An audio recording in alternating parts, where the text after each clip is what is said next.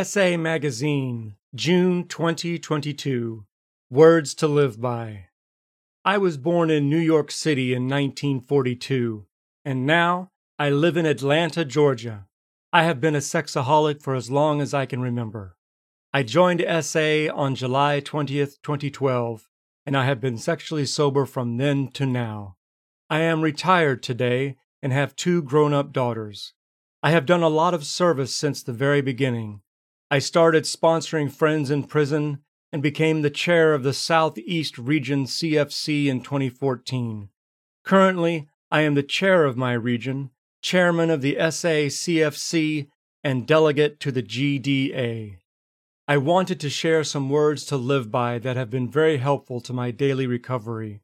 I hope that they may be helpful to our friends in prison as well as to anyone in our fellowship. Easy does it. Keep calm. I try to relax my senses and muscles and not react to negative emotions. Stay on the beam. I need to remember the principles of the SA program instead of being distracted by emotional reactions one day at a time. I need to get just through today and not worry about the dead past or the imagined future. All I have control of is what I do today. Avoid resentment. Resentment leads to fear and anger. Negative emotions give rise to thoughts of lust. I need to ask myself, where was I wrong? What was my negative thinking? Live each day to its fullest. I choose to be glad and happy for what my HP has given me and thank Him for my blessings of life and knowledge of the SA program. Read each day. Reading is important to healthy living. When I read, it exercises the mind. A healthy mind gives me a healthy body and spirit. Pray each day. Prayer and reflection help clear the mind. Each day I thank my HP for the things He has given me. Surrender, surrender, surrender.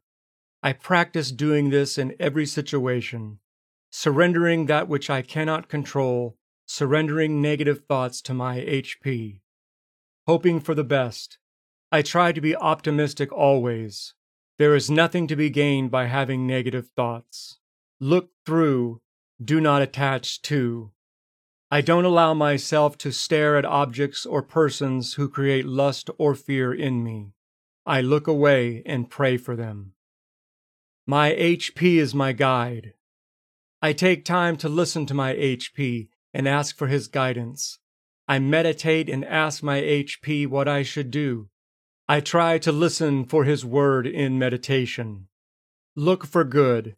I need to look for the best in myself and other people to always think good about others, and in consequence, I experience that they see good in me. Do not be distracted. As I go through my day, I do not allow myself to stray from what I plan to do or to be distracted by other people or events.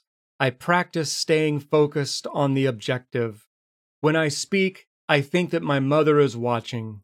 When someone says something to me, I try not to answer them right away, but to wait for 10 seconds, formulating my answer. If I cannot say something kind or positive, I'd better say nothing. Ask for forgiveness. I ask my HP each night for forgiveness for my negative thoughts. I make amends to whomever I have harmed. Do the right thing. I strive towards always doing the right thing. If I cannot, I need to pray for that person or event, even if it's painful.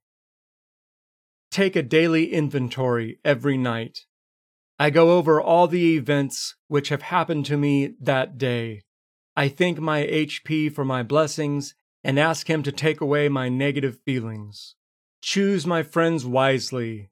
I need to stick with the winners to choose companionship with positive thinkers, to connect with people who are positive and upbeat, Exercise the body. A healthy body makes for a clear and positive mind.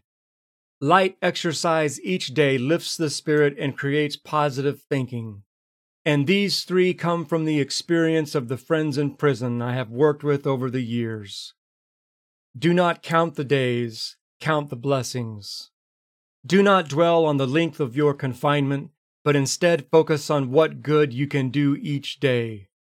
Write notes to people on the outside. Communicate with friends and relatives with brief notes. Do not wait for them to write. Take the initiative. Read the newspaper, even if it's a week old. Stay connected with the outside world. Do not become isolated.